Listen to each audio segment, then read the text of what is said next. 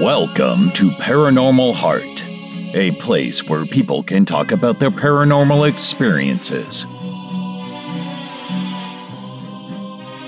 With your host, Kat Ward.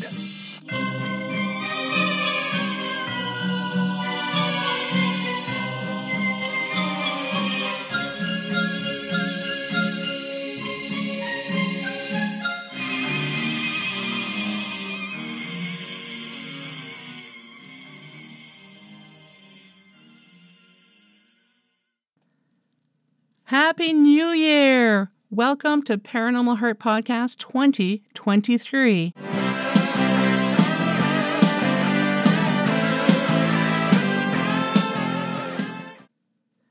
It's your girl, Kat. I hope you all had a wonderful Christmas, happy holidays, whatever you celebrated. I hope it was a joyous one. Can you believe we're now in 2023? Where has the time gone, people? I almost feel like we're in a time slip. What do you think? For my first episode of the year, I've done a collaboration with my good friend Ghost Joe, host of the Warped Reality Podcast. Since we had a difficult time getting our schedules to coincide, because, well, he works like, what, 100 hours a week? we thought it best to record this once and share it for both shows. Ghost Joe and I touched on a lot of things, so this is a long one, people. We had such a great time chatting, we hadn't noticed how much time had passed. It's a couple of hours. So sit back, relax, grab your favorite beverage, and enjoy the show. And don't forget to check out the Warped Reality podcast with the amazing Ghost Joe. If you'd like to share your encounters on the show, or have questions, comments, or just want to say hello, drop me an email at paranormalheart13 at gmail.com. I'd love to hear from you. And if you enjoy the show, please like, share, subscribe, and leave a comment. Tell your friends. Don't keep it to yourself. Tell the world about Paranormal Heart Podcast. And you can tell them that new episodes are released on the second and last Sunday of each month at 5 p.m. Eastern Standard Time. You can find me on YouTube, Podbean, KPNL Digital Network on Thursday nights, and any place you find fine podcasts. Now, on with the show. Ghost Joe. Uh, I'm here with Kat, and we're doing a, a like a uh, a podcast collaboration right now for uh, the Warped Reality podcast and Paranormal Hearts podcast. So there you go. and I'm Kat Ward from Paranormal Heart. So it's nice to finally meet you. Yeah, yeah, face to face. That's great. Yeah, we we've been planning this for months now, so it's at least two months. Yeah, we yeah. just can't seem to get our schedules to coincide. no, well, especially no. you. You have such a uh, like your schedule is brutal compared to it's- mine. it's ridiculous too because I live when I'm leaving work, it takes me sometimes three hours to get home. So I'll leave. Yeah, so I'll leave work at 4 p.m. and I'm not getting home till 7 p.m. Then I have to eat real quick. Then I go to sleep just to come back to work a few hours later. So it's That's it's brutal. nuts. So I actually do the majority of a lot of my interviews when I'm on vacation. You Makes know, sense. that's Yeah. the most time. Um, Holy there's cow. even there's even some interviews that uh and I feel really bad because he was a really really good guy. I did this interview with this guy. We we talked for like 2 hours. Really really nice guy, very very knowledgeable, and I never aired his interview because I I've never had the time to really edit the interview. Ah. well, maybe like, you can do it now. Yeah, now now I could. I, I have I have um another interview that I'm putting out on the uh the Christmas episode with uh with a guy named um oh my god John Wright that uh he works in a um a paranormal museum over actually Really? about half, about a half hour from where I live and uh I met him there and uh really really good guy really knowledgeable he's actually a history teacher too That's amazing. so, yeah, so he's a history teacher. He's a paranormal investigator. He's like a Bigfoot enthusiast, like UFO. Actually, and the craziest part is that he volunteers or he's a uh, MUFON investigator. That's amazing. So, I may need to meet Yeah. him. yeah, yeah, he's a great. And, and you know what? I was his first. I was his first podcast interview. He's never done it before, so I, I would definitely pass him. You know, pass. He Yeah. was, he's a great. Great, great guy. Paranormal And, uh, museum. That's in, see. That's the thing about the, the states and Canada. We don't have cool shit like that in Canada. we don't. We have lots of haunted locations, you know, museums and stuff like that, but we don't have paracons and, and things like that. Which it's it's really sad because I really Yeah. want to go to some. Well, I'll tell you, when I moved upstate, because I live in upstate New York, when I moved upstate, I was really excited because I did some research on, you know, the area and stuff. And I found out that the Warrens Museum was literally 20 minutes from me because they're in, it's in Oh, Connecticut. Yeah. And I'm in upstate New York and it was right there. And I'm like, oh my God, I want to go. I want to go. And it's closed forever. Like, damn. Is it really? Yeah. Yeah. Why they is it closed it. closed?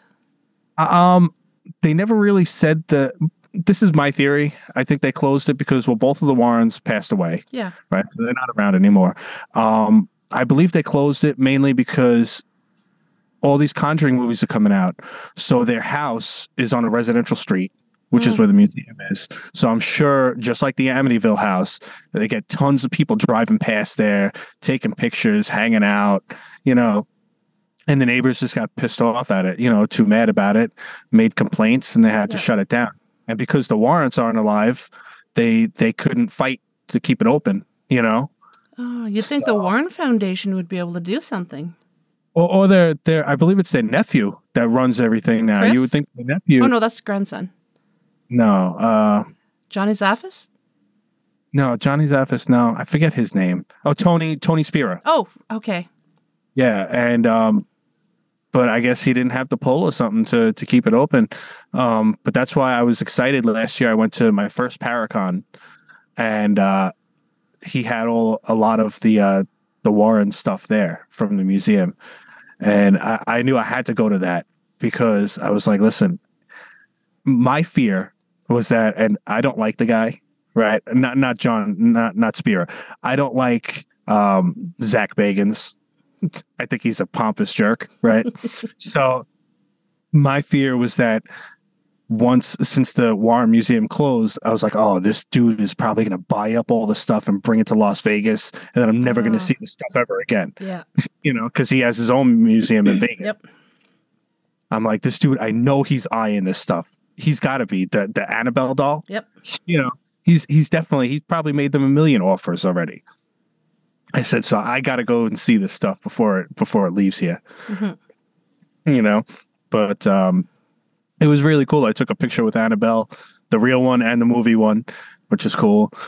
Um, and a few of the other haunted uh, items that they had there, which was pretty awesome. How close were Um, you able to get to the to the artifacts? Because I know, uh, are they all encased in glass?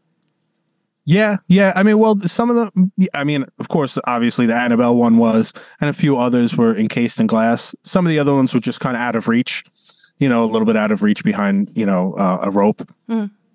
But um, no, very close actually. Pretty, pretty close. And uh, you know, the the convention itself was was great. I met a lot of people there. Um, and I think I did. I, I ended up doing a lot of interviews behind that too because I went there. I went to every single table, you know, networked and stuff. Um, and everybody was really, really nice. So I was, I was happy with, uh, with the way that worked out. Was it this year? go- Was it this year's Paracon you said, or was it last year? It was last year's, Okay. and I'll, I'll tell you, I could have went to this year's, but I was a little, I was a little upset because last year's was their first Paracon, right? It was their first Paracon that they did last year. So I believe the Warrens Museum part, because the Warrens Museum was different than the convention. It was right next door, but it was it was a separate price. So the convention itself, I think, was fifty, and then the museum was like twenty or twenty five last year. Now, I guess because he saw how many people went to the museum, Oh, now it's like now it's like seventy dollars to get into the museum. It was it was something like that. It was like he jacked up the price like crazy, and I'm like, you know what? I don't like that. I'm not doing that. I can't You know, I just don't have the him, money but yeah, No, I can't blame him either. But I I, I couldn't afford it this year. yeah, You know, and and obviously everybody was there for Annabelle. you know, everybody goes to Annabelle. So So do you was- do you sense things from from items? Because I'm just wondering, having all those artifacts in one spot, were you able to pick up any energies off of anything? I, couldn't. I mean, I don't really pick up things from like for me that I I don't really have that kind of I guess you would say ability. Um, but I never really I I feel like it was too crowded. You know, I don't think you would be able to pick up anything because it was just so crowded in Yep. there and stuff like that. Um, you know, my thing that I'm always able to do is uh, say, uh, "Hey, if there's something here, give me a sign," and I always get a sign. Always, Nice. always. That's why I don't do it anymore. you know, because I have my own, you know, my own house with my kids and stuff, and I don't need, you know, knocks on my door over here and things falling behind me because Yeah. that happens. And and actually, that's one of my questions actually too. Um, when have when you've been recording, has anything weird or paranormal happened to you at all while you while you've recorded like an interview or anything? Not to me, but I have had uh, one guest in particular say, "Oh my God, I picked up an EMF, uh, and I went in and I actually heard a voice, and I thought, oh wow!" Like, uh, and I've had some people message me and say when they're listening to the show that yes, I thought I heard something. So I there are the odd things that I'll pick up on the audio after the fact, but nothing during recording. Now I'm looking around now. Watch things are gonna think uh, things gonna happen. That wasn't really an invitation. Right. Yeah, exactly.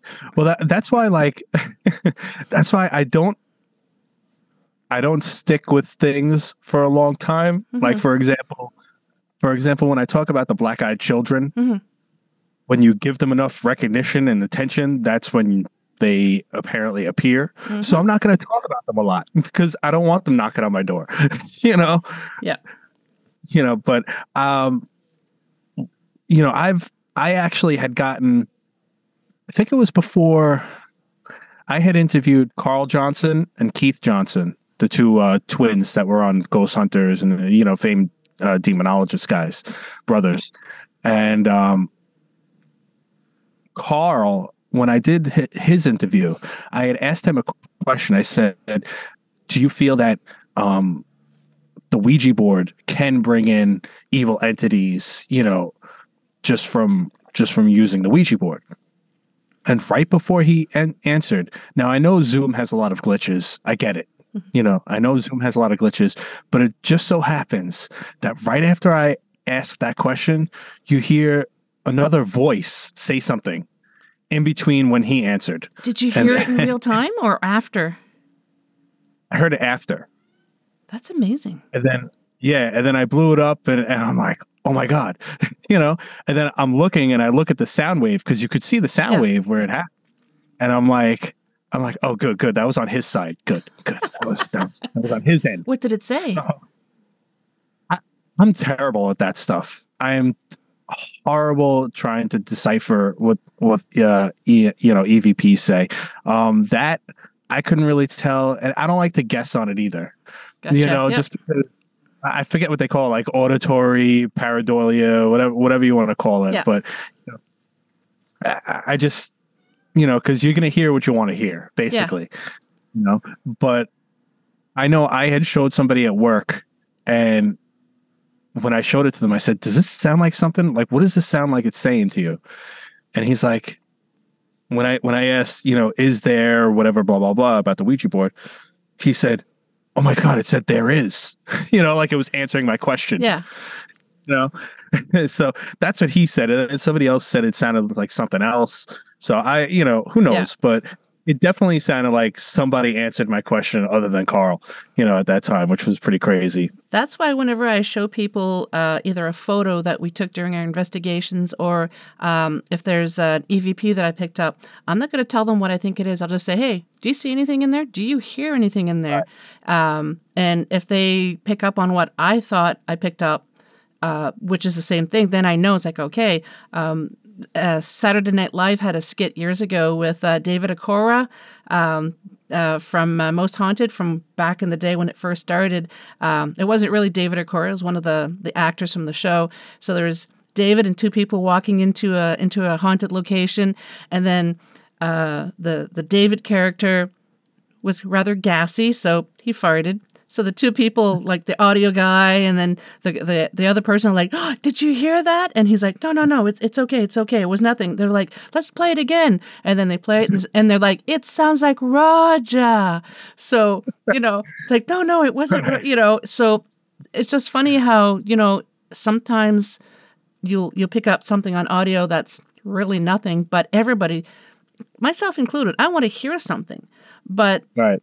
I kind of get disappointed if I actually don't hear something, or, or if I say, if, if I thought I heard, uh, it, here's Roger, for example, and I play it for someone else and they don't hear the same thing, I'm kind of disappointed, you know, because we do so badly want to get, you know, something really good.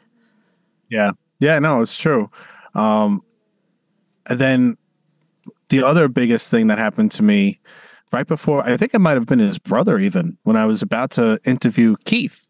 There's always these demonologists. I guess they bring in these this crazy energy, I guess. And um I was getting ready, you know, setting up my microphone, making sure the the camera was good and all this stuff. And you know, he wasn't on the, air- you know, he he wasn't on Zoom yet. So I'm just getting everything together, my water and everything, my notes. And now to the left side of me over here is my basement sliding glass door, right? Mhm. Leads out to my leads out to my backyard. It's I do all my interviews at like 10 o'clock at night.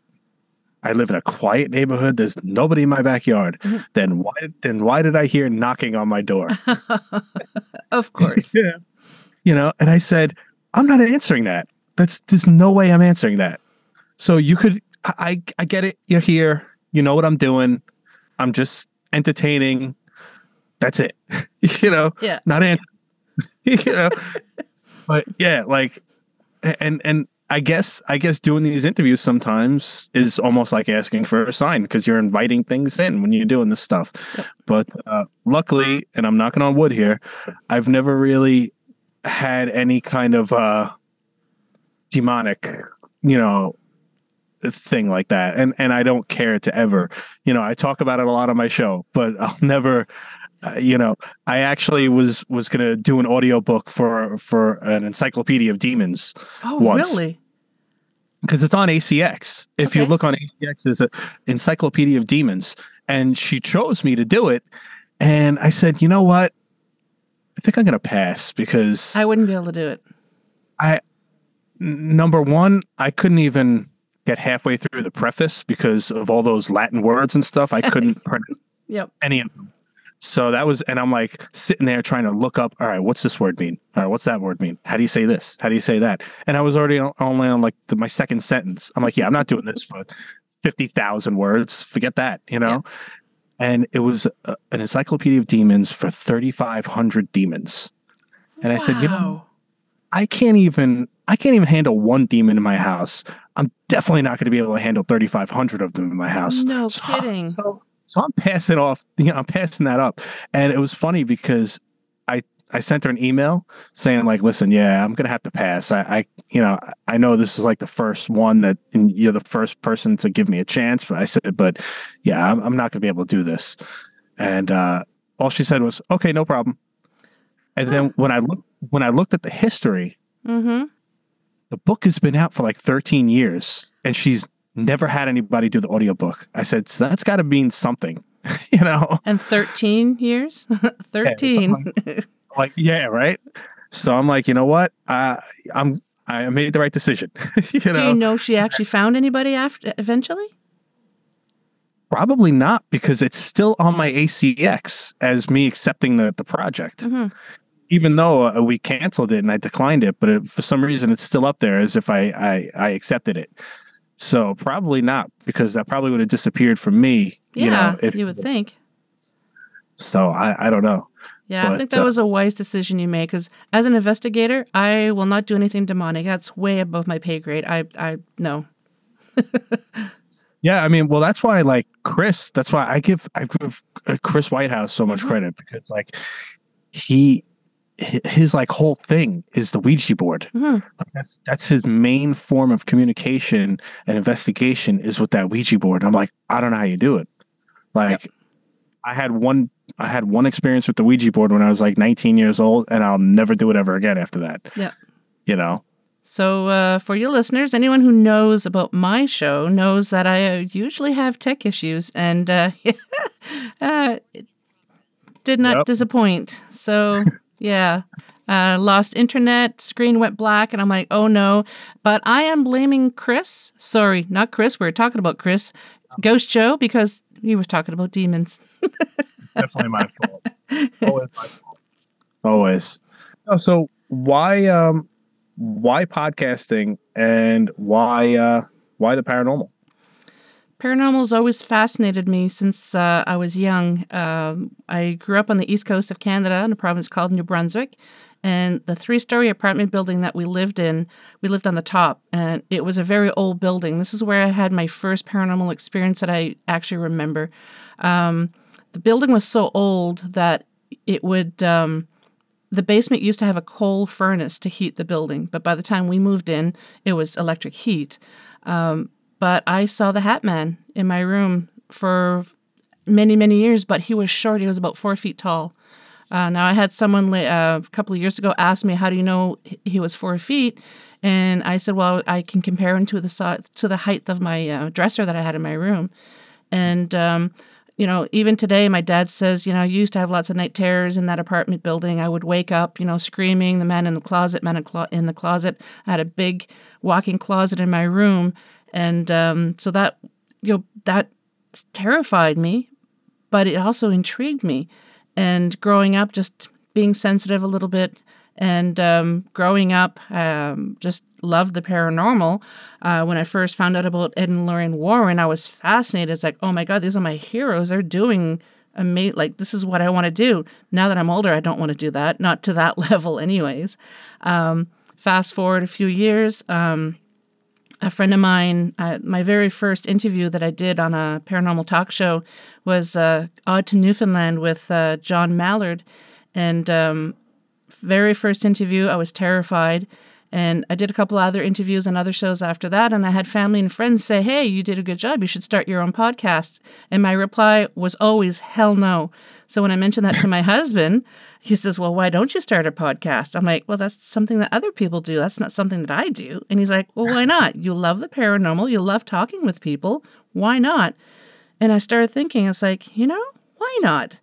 Um, because being an investigator, I realized that a lot of people they're, they're traumatized when they have a paranormal encounter, especially if their significant other doesn't believe them. I mean, we've seen families break up because of it. You know, uh, one person thinks they're they're they've gone crazy, and the other spouse probably agrees with them because their spouse is witnessing something that they're not witnessing.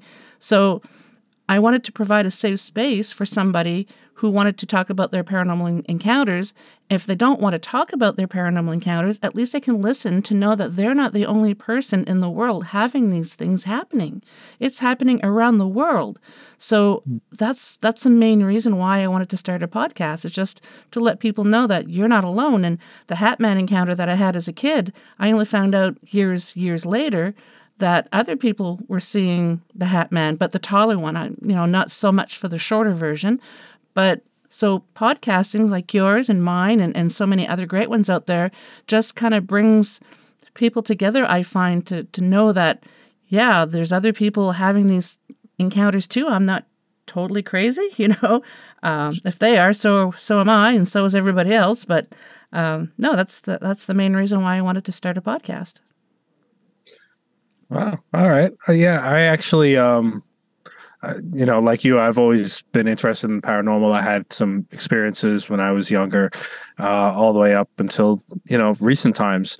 Um, but uh, like you, I've always you know been interested in it, and uh, I I just I I've always been the type like even with music or anything like that. I've always wanted to share my enthusiasm with people on on things that I'm interested in. You know, like oh, you got to hear the song, or oh, you got to see this movie.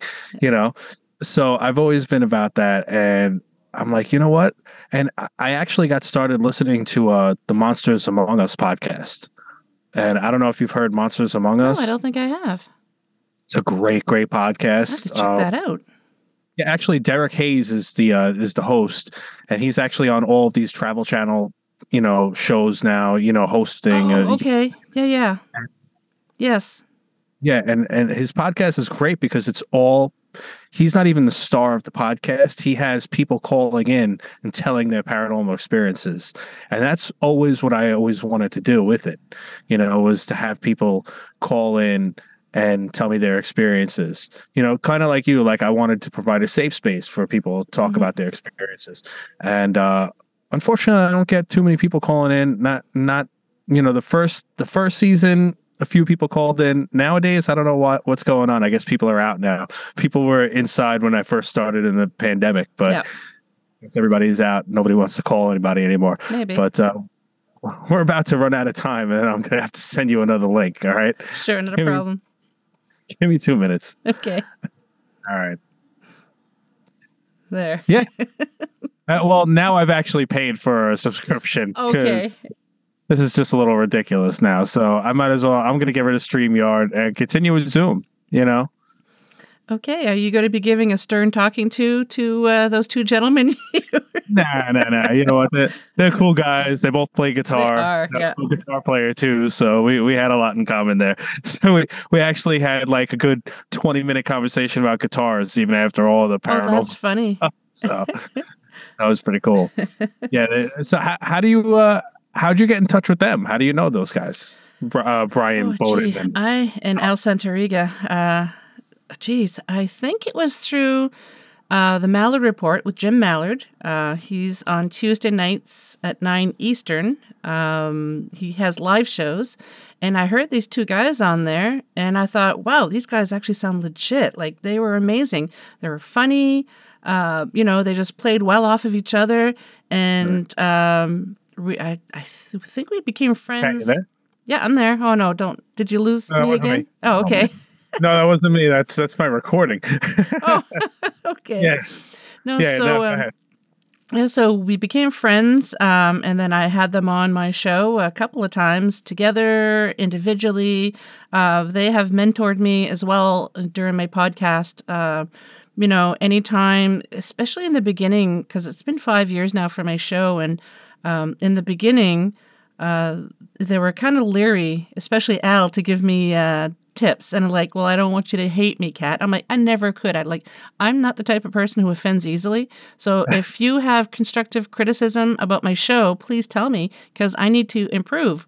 So now, you know, Brian used to help me an awful lot with um, my promo banners in the beginning. Uh, I would send him the photos and he'd do everything in like, I swear, two minutes off of his phone. I'm like, how the hell are you doing this?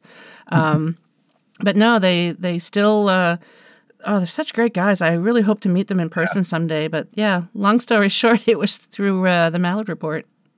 Oh, okay. Yeah, actually, and I I was very close to meeting Al uh, a few weeks ago because he oh, he had done he had done a Bigfoot seminar Yeah, like literally about five minutes from my house. nice.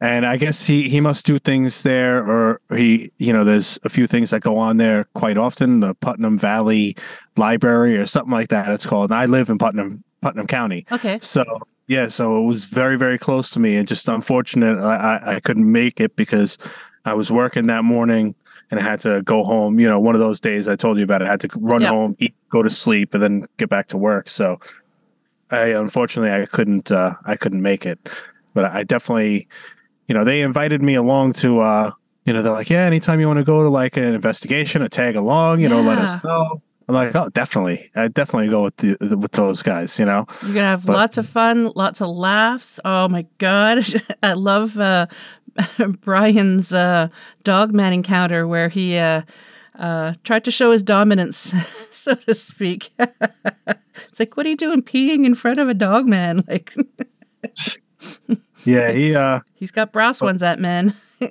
Yeah, no, but both of those guys are, are great, great. They I, mean, I had- so much fun, you know, talking to those guys. How did you meet them? Um, it was, uh, and it's funny too because I had, I think it was, I want to say it was on one of the Facebook groups or something like that that I was on, and I saw somebody comment or or something like that, and I'm like, who are these guys? Uh, uh, I was looking, I was looking for paranormal groups that were in the New York area. Okay, yep. and you know they have all these New York, you know, Dogman chapter, Mhm. UFO, Bigfoot, all that stuff. and and then I went to one of the websites and I saw that they did everything, all of Yeah. those, you know. So then I, I, you know, I reached out to them like that, and it was funny because, and then I saw that they've been on your show a whole bunch of times. I'm like, oh, she's gonna think I'm like stealing guests or Oh something. God, no. you know it just happened that i i came across them when i was looking for new york things because they're they're close to me you know well maybe not brian anymore but al Yeah. is pretty close so you know so that's that's how i actually uh how i met them but yeah great guys i mean sometimes i'll even text them still you know i'll, I'll message uh Yep. al or whatever um funny both of them funny funny guys like i don't know if you heard the the interview did you hear my I interview heard with it. them Yep. Yep. I, I had to throw in that stupid like, and I said to my dad before because I talked to my dad a lot about this stuff, and I'm like, yeah, dad, I'm like, I'm I'm doing this interview. You know, I know how to write questions really well. I said, but I don't really know these guys. So I don't know how the how the Bigfoot, you know, is Bigfoot as blurry in person as he is in all the pictures. I had loved 'cause- that. Is uh, if they're gonna take that good, you know. He's like, oh, I don't know. I said, you know what? I said they're New Yorkers. They'll get over it. You know, they, uh, uh, they- they'll be all right. Yeah. You know, they- ended up liking the joke, so I'm Oh, like, all right, yeah. good. you know, but I howled when I heard that.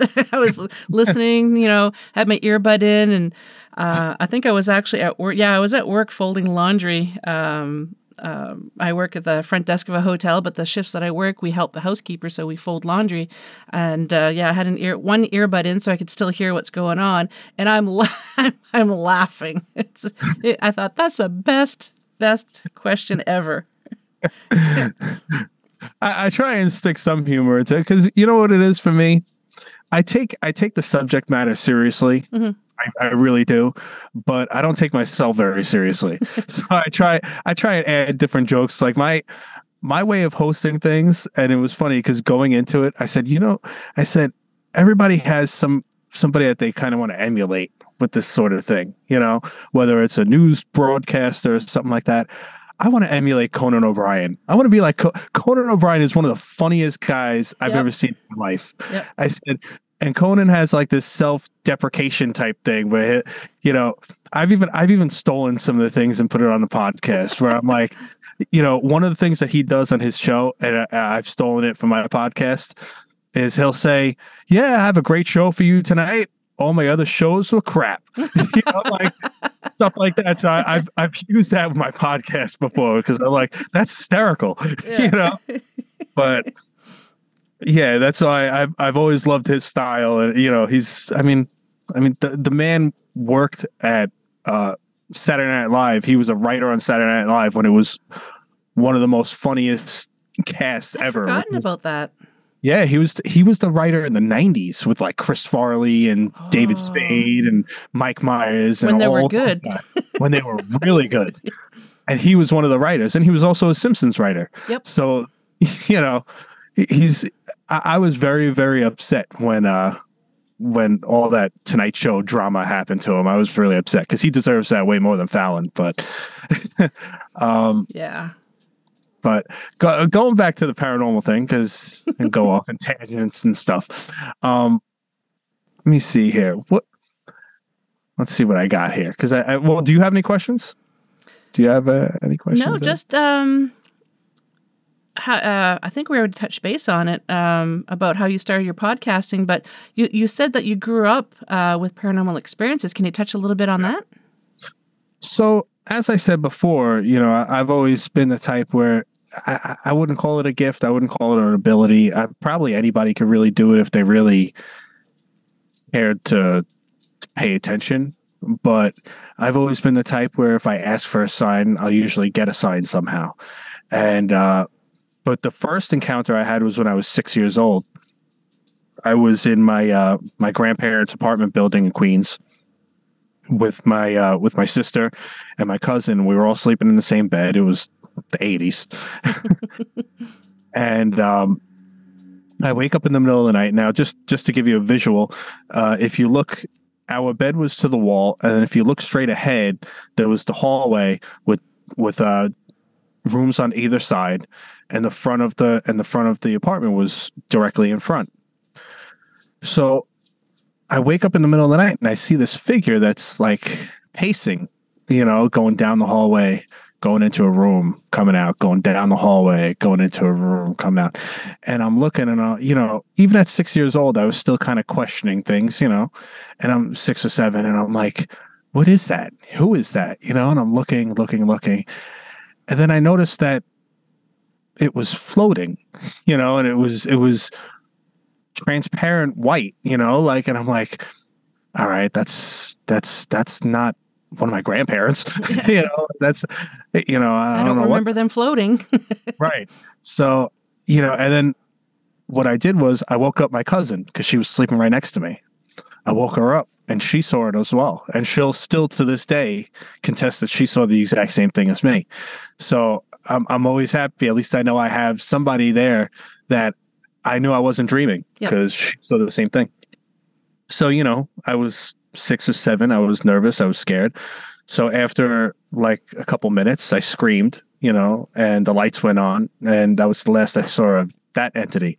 Um, but fast forward to like 20 years later, I mean, now I've seen other things in between there, but fast forward to 20 something years later, and I was talking to my father about it. And my father's like, Well, you know, he goes, I was a teenager uh, when we lived in that apartment. He goes, And where you slept, he goes, That was my room. And he's like, And I used to hear somebody whispering in my ear my name. He used to hear somebody whispering into his ear while he was in his bed trying to sleep. That's amazing.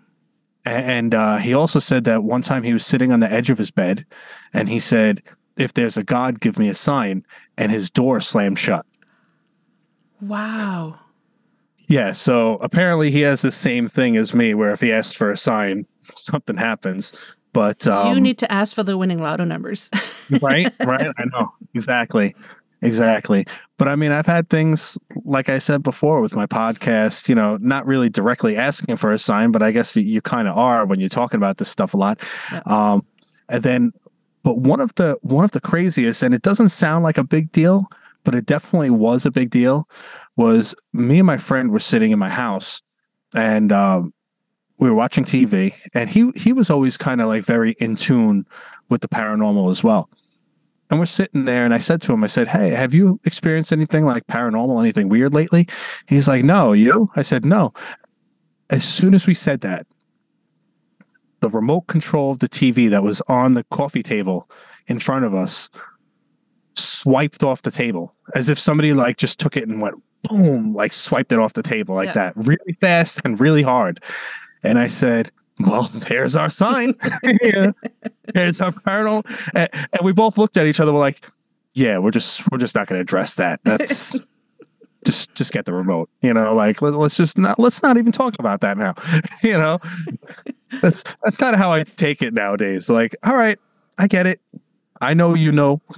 That's it. Yeah. Let's let's just move on and get you know live live or whatever together. You Yeah. know, let's let's exist together. you know, but yeah, it's it's uh it's been a little crazy some of the things. I don't have a ton of stories and a ton of experiences, but enough for me to know that what I'm experiencing is the is the real deal, you know. But I've, uh I've been saying for years, one of the things that fascinates me the most about paranormal. Um, in the beginning, I used to think the paranormal just was strictly ghosts, but then I realized no, it branches out to cryptids and UFOs and Mandela effect. It's just anything weird.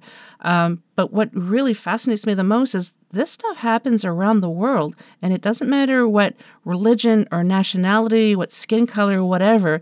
Everybody, for how long now? Um, has had some kind of paranormal experience. I mean, when you look at um, um, uh, various uh, cultures' uh, stories, you know, uh, that have been passed on for generation after generation uh, about weird things, it's just there's some something's out there. I mean, how can you not know or believe that this stuff isn't real? I mean, something's going on. What is it? Absolutely, and, and you know, I also think the same thing about. um yeah, I, I say it a lot too. I'm going to sound like a broken record, but I really feel like we're getting closer and closer for the government to finally be like, yeah, you know, there's there's aliens, you know, and, and we know where they are. They're around, you know. Like I, I know we're getting closer to it. They're softening up. They're softening us up for it. You know, when you think about it, because the way I'm seeing it is that, and somebody I think at, at my job, I work in corrections, I'm a prison guard, but somebody at my job, one of my coworkers, had said this to me, and he made a lot of sense when he said it. He goes, he goes, think about it. He's like, many years ago, he goes, this was a joke. He's like that on the news, whenever they would talk about a UFO sighting, it was a joke. Yep. It was like, oh yeah, yeah, it was like a fluff Swamp piece. gas. It was like a fluff piece. They'd Yeah. be like, oh yeah, there was a, a mass UFO sighting. They'd be laughing while they're talking about it, and it was, a big joke. You know, people would be laughing. Hey, did you hear that, Sam? And uh, you know, now it's a serious, it's a serious news report now. When there's a UFO sighting, you know, they, they don't make jokes about it anymore. Yep. You know, and I, I feel like there's there's something to that. You know, I feel that they, that they're definitely, especially the government. I mean, look, they they've declassified a whole bunch of things. They have now they have um, teams that are trying to figure out what uh, they're not aliens, but we have no idea what they are. Yeah. You know, but we ha- we're we're spending we're spending money to make all these teams to figure out what they are. Why? Why you why you you know that's that's what I'm saying. And, and actually, I love them or hate them, right? But like two years ago, there was a news article. Um, I can't think of the gentleman's name. I probably wouldn't be able to pronounce it, but he was the Israeli space commander, right? So Oh, this is a man that that was high, you know, ranking, you know, very well respected guy, and he came out and said, "Listen, aliens exist. They're among us." And he even said, "He goes, President Trump knows about it, and he he and he wanted to expose it, Mhm. But." As I'm sure there was some people that could actually shut his shut his mouth for a change, and they they did that.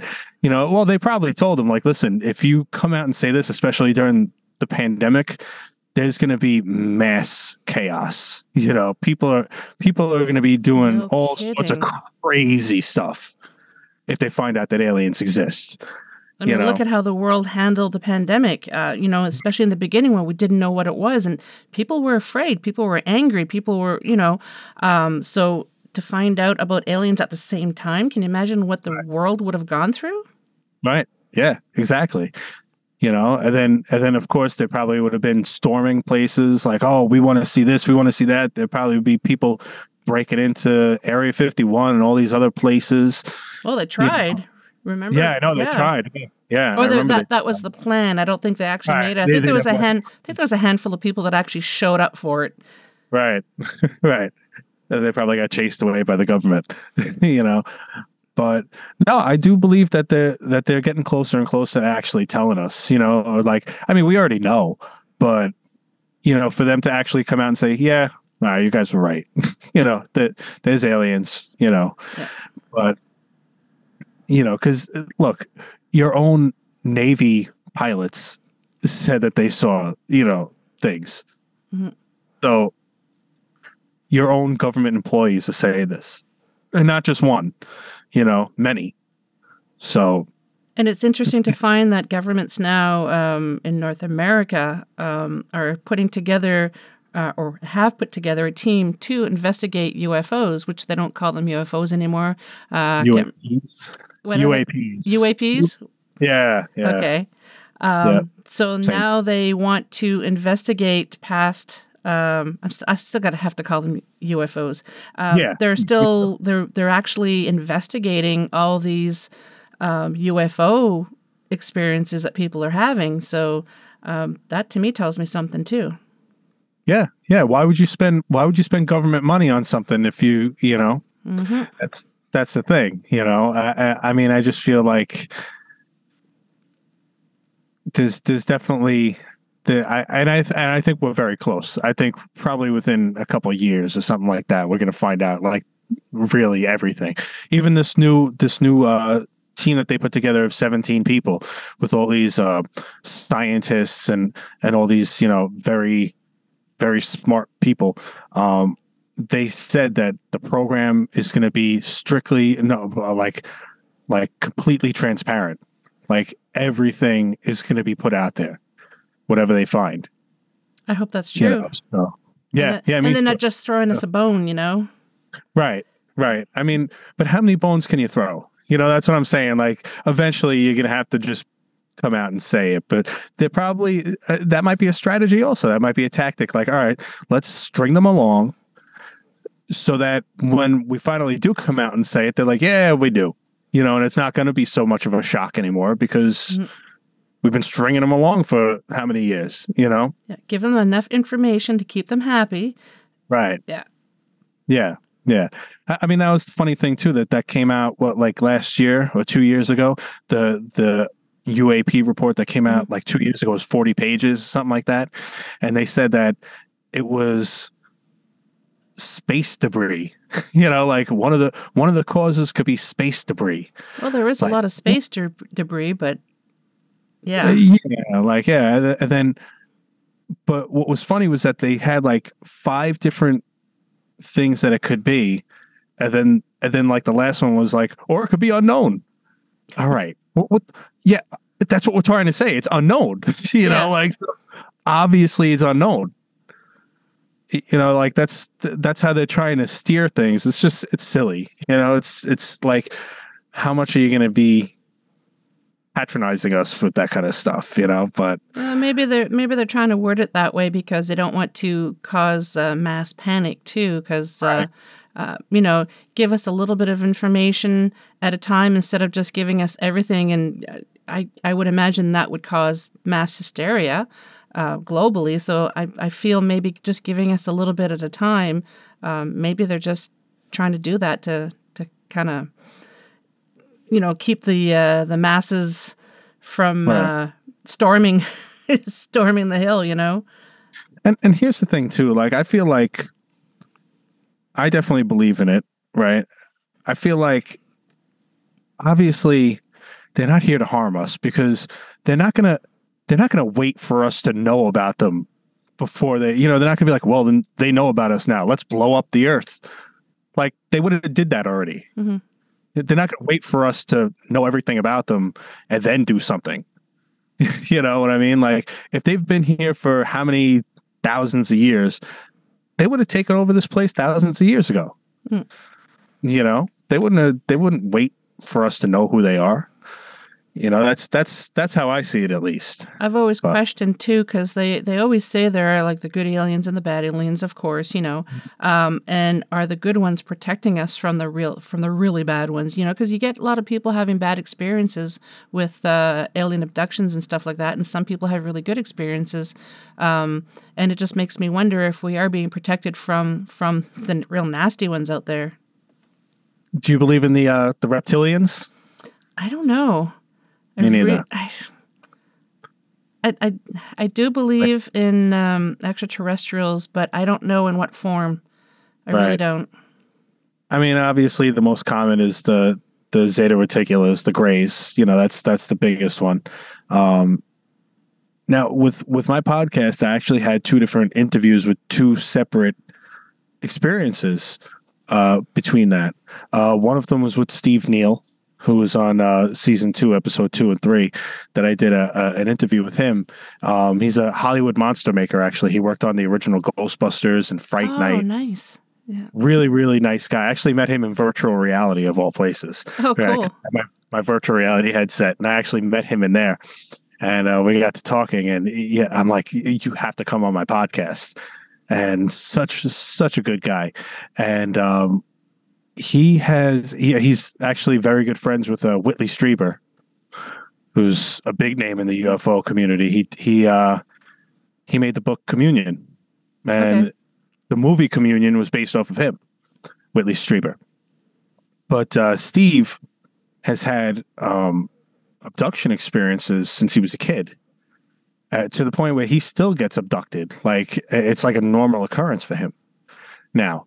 And he had said that he's, you know, of course, it's it frightens him, you know, but he's always had this one, um, this one alien or visitor he calls them that is like almost like a acts as a, as if like a mother figure, like almost as acts like like she's comforting him, like Mhm. saying everything is okay.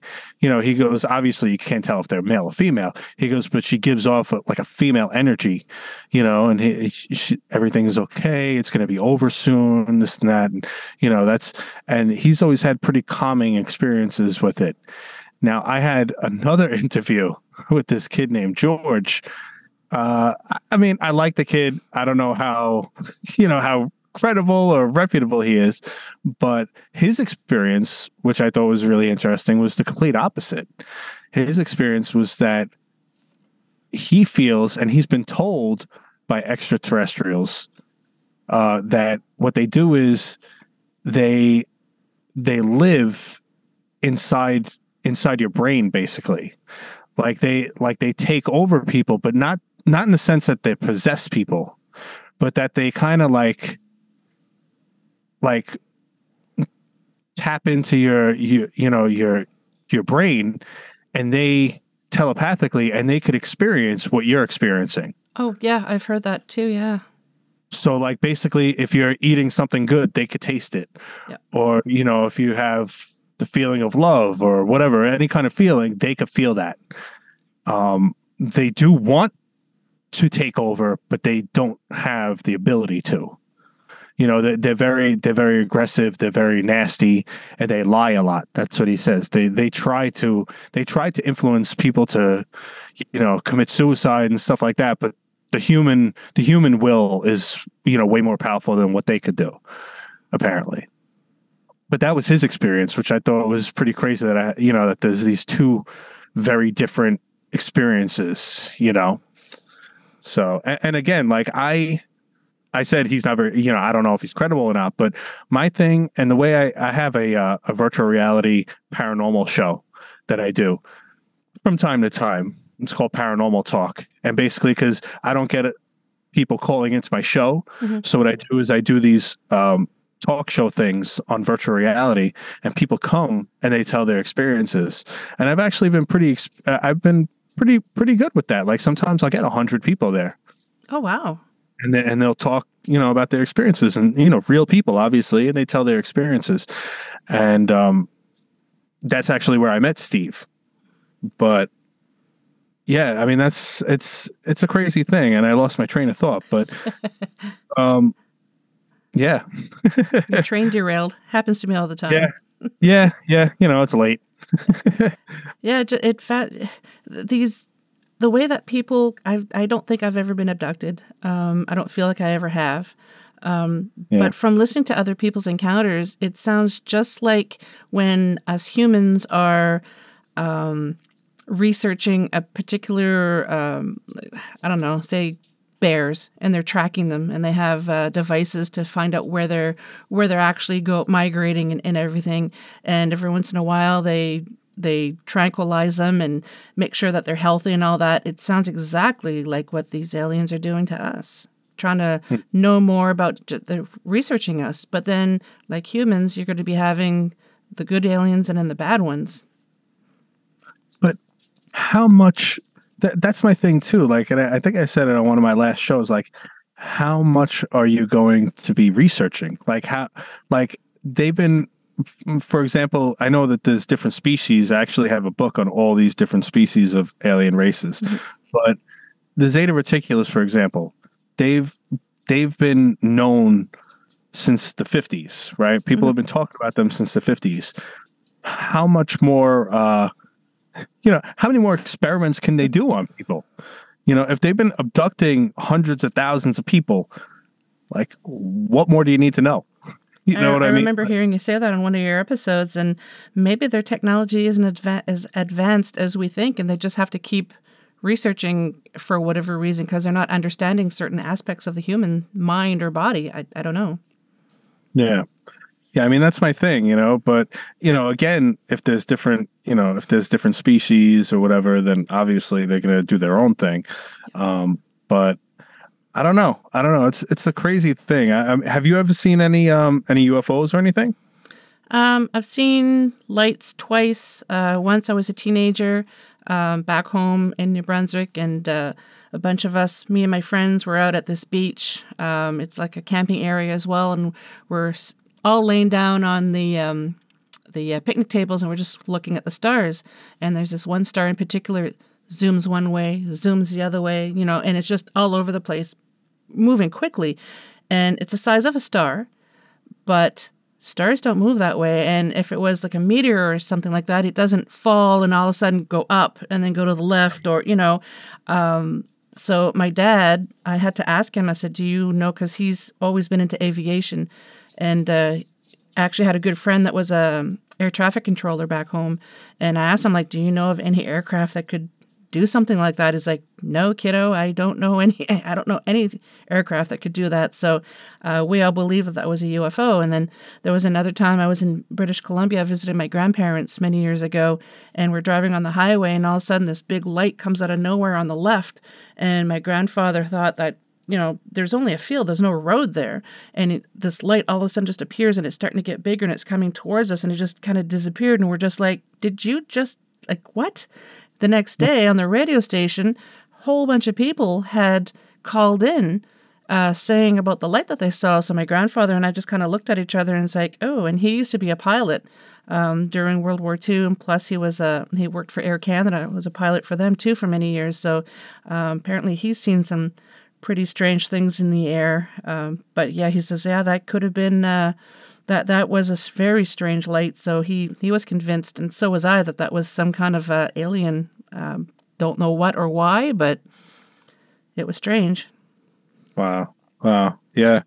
Yeah, that's crazy. Actually, I had mentioned it to to uh Brian and Al. I'm like, yeah, I'm like, you know, I live upstate now.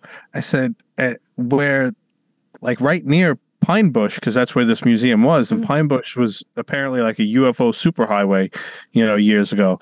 And I'm like, but I haven't seen I've never seen anything and Al's like, you will. You will.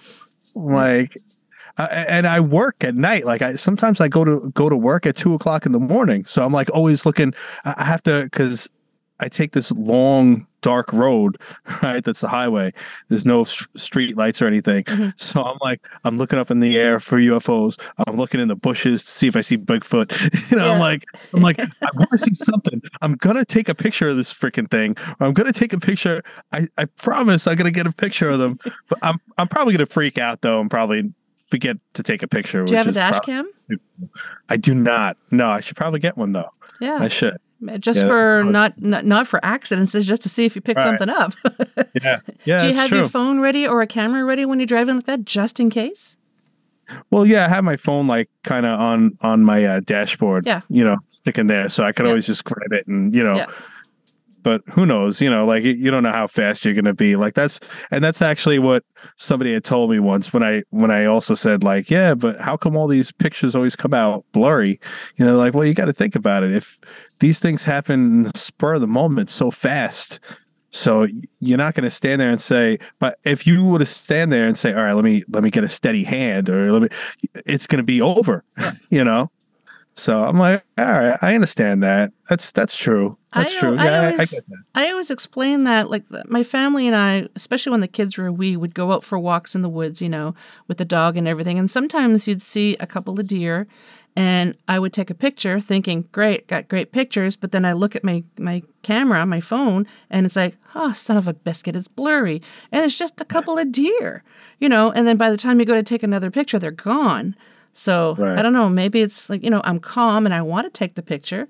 Um, Right. So you know, I can only imagine. I've never encountered a cryptid uh, up and close like that, so it can only be traumatizing and exciting at the same time.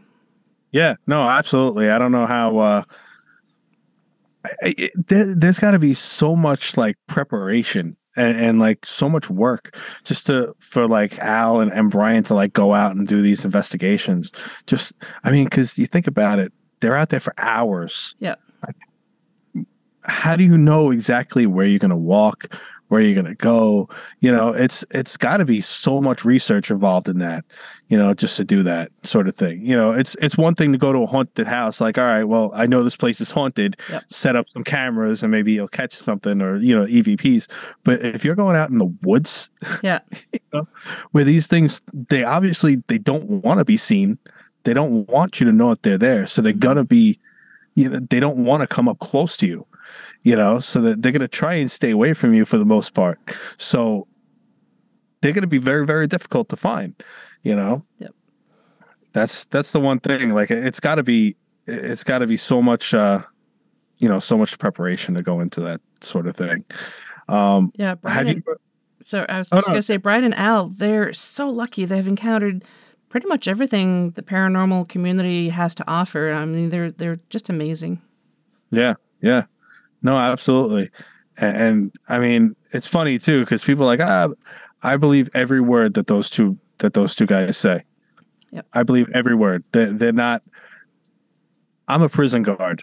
I know con I know con artists. Those two guys are telling the truth. They're not con artists at, at all. you know, like they they're being completely truthful with everything that they're saying. You know, that's that's what I loved talking about them. You know, talking with them because I was like, wow. I mean, I believed every single word that they were saying. They had me on the edge of the uh, on the edge of my seat for Yeah. some of the stuff they were saying. You know, which which was cool. Um, and I- and I hope it kept people that were listening, you know, on the edge of their seat as well. I've heard their Oh. stories, and when I when I heard them on your show, I was kept at the edge of my seat. So Yeah, I mean, and it's funny too because, like I said to them, like you know, I've never really, I never really delved into cryptids until I started the podcast. I didn't really Same know much here. about. Mhm. You know, I mean, of course, everybody's heard of Bigfoot. The Loch Ness monster is basically a hoax, but people are still seeing it. Um, you know, stuff like that. But I mean, I had never heard of the Dog Man. I, you know, and and some of these other things, you know. So it was it's pretty crazy some some of these creatures and stuff that are coming out or, or that have been around that are being discovered now. You know, yeah, the Dogman fascinates me because uh, ever since I'm a little girl watching Scooby Doo, I've always been fascinated with uh, Loup-garou, which is uh, a form of werewolf. Uh, Rougarou in a lot of parts of the states, uh, like the Cajun uh, parts. Um, so when I found out about Dogman, I thought that sounds kind of like a werewolf. So um, they're all different, but kind of like in the same classification, if I'm understanding it correctly. But Dogman fascinates me, and I hope to never want to see one uh, because I would much rather see a Bigfoot than a, a Dogman. Just from listening to other people's encounters, um, they are a lot nastier than uh, Sasquatch. right, right. I mean, maybe I'm overthinking it, but I I still think of Sasquatch as Harry and the Hendersons. Yeah, yeah, know. yeah. It's probably you know that's, what comes to my mind. Not not the movies, not the found footage movies of Bigfoot. No, Harry and the Hendersons come to mind when I think of Bigfoot. you know, but um, no, Not actually, and it- yeah, Not the It- it- Patterson film, Patterson Right, right, Gimlin. right. That's Harry and the Hendersons. I Harry and the that. Hendersons. Yeah. Um, no, but I uh it's funny too because after hearing about Dogman and all that, um I I grew up and I lived in Staten Island most of my life, which is a borough, the forgotten borough of New York City. And um a lot of history, a lot of haunted locations there. Um and my friend, actually the friend that I was telling you about that me and him always, you know, he had a very strong paranormal sensitivity um, he used to work, of all places, he was the night security guard at a cemetery, and uh, a very popular, yeah, a very popular cemetery at that. And he had said that I don't think he saw it at that cemetery. I think he saw it at a different cemetery, but I remember his story. I don't talk to him anymore. Uh, we we lost touch, or we, we haven't talked in a long time. But I remember him telling me like 20 years ago that he had seen uh like a, a I mean, for lack of a better term, a dog man. And he had and he had described what people are describing as dog man now. That's what he described to me 20 something years ago.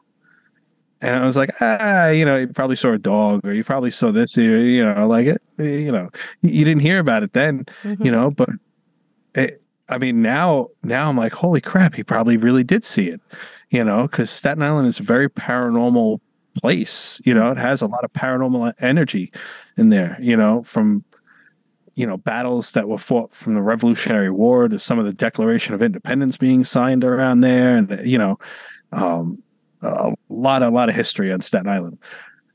But uh, yeah, so that's why, like, every time I think of the dog man, I think about him telling me that story too, which was, you know, now, now I'm, I'm thinking about. It, I'm like, holy crap, he must have really seen that then.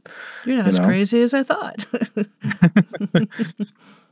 But yeah, I mean, is that the one? Is as far as cryptids go, is that the one that like kind of scares you the most? Is probably like the dog man or like the thought, like the I guess the the thought of him, right? Because yeah, the the just because of the aggression level. Um, because I've heard, you know, we've all heard different encounters when it comes to Bigfoot. Some of them are very peaceful and and they're trying to help people, and then there's the other spectrum where you know it's like all hell broke loose with the with the Bigfoot. But so far with the Dogman, you haven't really heard any good encounters. And like I said, because I was so fascinated with Loup-garou uh, werewolves growing up, that's my favorite cryptid. Um, the Dogman is probably my favorite one as well. But uh, do I ever want to see one? No, unless it's in a safe environment. But uh, hearing hearing people's uh, encounters, there don't doesn't seem to be any good experiences so far. yeah, yeah, yeah. I'd I'd like to see like a Bigfoot or something like that. Yeah, Dogman. I don't know, but I'd like to see like a Bigfoot or or actually, I think was it Al that said that he'd seen a Thunderbird, or was that yeah, Brian? I think it was Al. I could That be mistaken, but I'm pretty sure it was Al. That would be cool to see also like this gigantic you know this gigantic Yep. bird like that would be pretty crazy to see you know i, I- would just think that you'd you'd be seeing like a like a dinosaur you know Yeah. like a Yeah. pterodactyl or something you know which would be pretty crazy but um i mean look there's there's only so much of the world that we've we've explored so that's that's my thing too oh that that's actually what my point was um before too talking about the virtual reality shows that I do is that one thing that I always tell people with their experiences is that who am I to say if you're you know I, I'm I'm never going to judge anybody for their paranormal experiences because who am I to say what you saw what you didn't see? You know I'm not going to come out and say no you didn't see that. Ah you're crazy. Mhm. you know I've had my own experiences you know myself. Now granted i'm from new york city so i don't care what people think. All kinds of different creatures there. So, from what I understand, I've never been, but but you know like that's every time somebody's like oh you you've seen things? I said yeah and i always give them like a little a little warning. I'm like listen i'll tell you what what i've seen what i've experiences just know i'm not trying to impress you because i don't really care whether you believe me or not. Mhm. i know what i saw. I know what i experienced and that's all you you know that's it. And i'll i'll tell you my my experiences. But and that's that's how i see with other people you know like i had this one kid on the paranormal talk show. Um i believe he had um I, I can't i can't think of it. Not asperger's but like a form of of uh you know down syndrome type you know okay. um, and he uh, he was on on the virtual reality, and he came into my paranormal show, and I've seen him at other paranormal shows as well. I've heard him talk, and he was telling about how he has um bouts where he goes into like these paranormal dimensions like he goes into like alternate realities Mhm.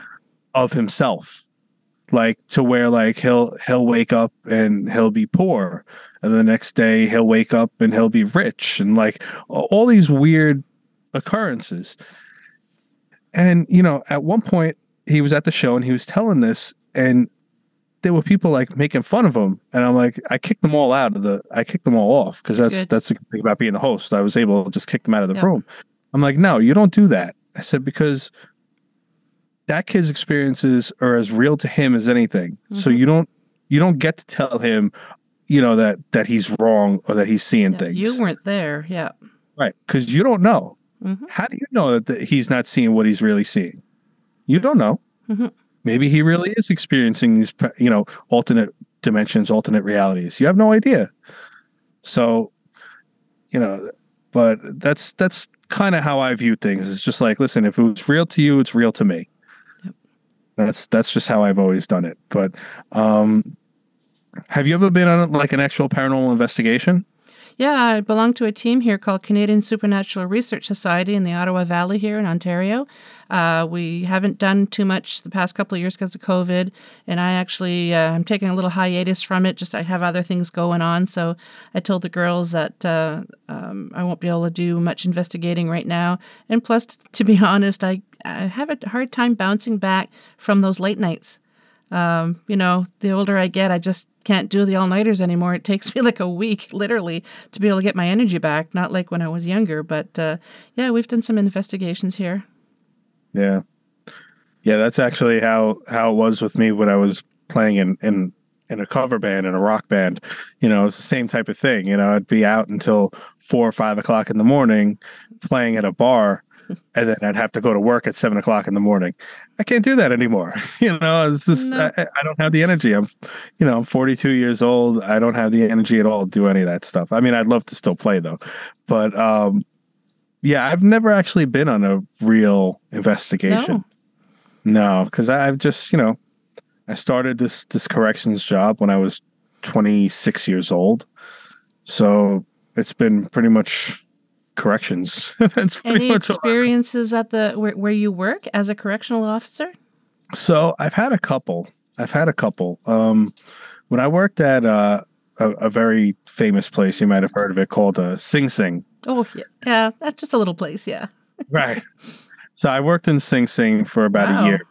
Yeah, and um, very very intimidating place. When, when I tell you, that's prison. Like there's when you think of prison, that's Sing Sing. It has the 30 foot walls, you know, concrete walls around it. When when you walk into the front door and that that gate slams behind you, even if you're a correction officer, it gives you the chills when you hear that gate slam behind you. Like it's it's the real deal. Um, and I remember we we were standing at roll call, and the sergeant had called me up and a few other people, and he's like, "Listen," he goes, "I need you guys to go check the visit room, the visit, um, the visit area. We're like, why? Like, because it hasn't been visits in two days. It was closed for two days. Mm-hmm.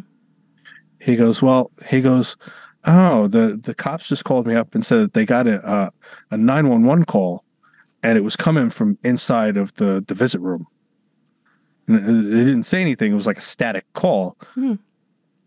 So he called me and a few other people and uh, and of course, you know, I had to make a joke because it was me, another sergeant, and like two other officers that had way more time than me. I was the newest guy, and we go over there and like, here, here, man, here, you take the key, you open up the door. Really? you, you, of course, you give the new guy yeah. the job opening the door first. Really, you know. But we went in there, there was nothing like there. The red shirt in Star Trek, right? You know, like I'm just yeah, all right, you know, but I opened the door. We we looked around. There was nothing there, but it's just weird that a 911 call came from inside of that visit house and there was nobody there. You know, uh, that that wasn't really. I mean, of course, things could lines could get crossed and stuff like that, but that was that was with state corrections. With now, I work at another very infamous place, Rikers Island. Um, mm-hmm. So, what happened there was I was working in the adolescent building Okay, when I first started, I was working in the adolescent building, and I did six years in state corrections, and and then I went to city corrections. So, I was working in this one area that was basically solitary confinement. Right, solitary confinement isn't what you think it is. It's not the whole, you know. It's not. It's it's just a cell block where they stay locked in their cells for twenty three hours. No different than any other cell block. They just stay in longer. Um, so now that specific cell block used to be a regular cell block where the inmates would co- you know go in and out go into the day room area watch tv or whatever you know it was a regular cell area a few months a few years before that. But i was working in it at this point. Now when it's obviously when it's solitary confinement they're locked in. So i'm the only one on that tier it was me on the tier, and it was my partner that was in the control station that was pretty much right in front of me. So, because there's nobody else out and I'm the only one out there, I basically work as a butler. You know, I have to get them their toilet paper, get them, you know, toothbrush, toothpaste, whatever they need. I have to run get it, bring it to their cells, give it to them. Um, so we have we have this bucket that we keep all of the uh, you know toilet paper and soap, toothbrush, toothpaste. We have it in this little white bucket. We have it on this ledge. Now it's securely on that ledge. You know the bucket isn't very big. It's on this wooden box, not near any windows or anything like that. And I'm working in this area. Nobody was around me. I turn to talk to my partner, and all of a sudden the the bucket just flips off the off the wooden thing and it flies on the floor and everything goes flying. Now, the reason why I said that was definitely paranormal was because I found out that now this was in 2012. In 2009, a kid that was on that housing area had gotten beaten so badly at 16 years old. Wow. He got beat so badly by other inmates that he ended up in his cell bleeding internally and he died in the cell. Oh, damn. He he died in that cell in that housing area. Where that where that, you know, bucket flew off and flipped off and and stuff like that. So again, me being me, you know, I saw that happen and the guy in my A station saw it also and he just like he was like, "Did you just see that?" I said, "Yeah, it's probably cuz I'm here." He's like, what does that mean? yeah. I said, I, I said, I attract these things, man. I'm sorry. you know, it just, it just happens. Yeah. You know, that, that's just, you know, but yeah, like that, that was one instance. Another incident, it, it was in the same, it was in the same building, was uh, something very quickly, but everybody was locked into the housing area. I was in the control bubble at this station at this point, and I saw, with all the lights off, I saw as if somebody was running in the in the TV room, right? And everybody was locked in. There was nobody running there, but it sure as hell looked like there was somebody in there running, you know. So that was a little. Eh, it could have been out of the corner of my eye, sure, you know. But again, I've experienced these these, these things a lot, so I kind of know when to second guess myself, you know. Um, I mean that's that's really it. Um, I, I've been not that I've been waiting for something to happen. Because I, I, don't. But there's been a lot of uh, unfortunate um, deaths in the building that I'm working in now, hmm. as far as suicides and drug overdoses and stuff like that. So, trust me when I tell you, I know which every house that this stuff happens in, and I'm I'm like sitting there saying, "All right, something's gonna happen." I know something's going to go down. you know, I, I just got to keep my cool because I'm at work. Yeah. you know? but yeah, it's it's uh it's if if anything is gonna happen, it's gonna happen in a jail. I'm sure, you know, because of all the negativity and all the sorrow and all the yeah, sadness, all emotion. Yeah, right. You know, um, I did do a tour of um, Eastern State once, mm-hmm. Eastern State Penitentiary mm-hmm. in Pennsylvania, but uh, unfortunately, it was during Halloween time so it was dressed up for Halloween, and all the people were hiding and scaring you and stuff like yeah. that. But I, I, would love to go there for a real paranormal tour. You know, when it's not Halloween time, when I could really just go in there, and really look around and mm-hmm. take pictures and stuff like that. But I've never actually been in a real paranormal investigation. I'd love to go though. I'd love to do it. Maybe maybe when I retire in a few years, six years. Well, maybe I'll, I'll when you're on vacation sometime, you can find a team in your area, and maybe you could join them sometime. Yeah kind of like yeah. a ride along. yeah, no, that would be cool. That'd be cool because uh, I would definitely enjoy that. I'm sure if you can't find any, uh, Al and Brian probably uh, know people. Uh, yeah. They might be able to help you find someone if you're interested. Yeah, no, I, I, would definitely love to to do that. My my wife is so such a skeptic though. Like should be making fun of me the whole time. You know, she'd be like, "You're going where?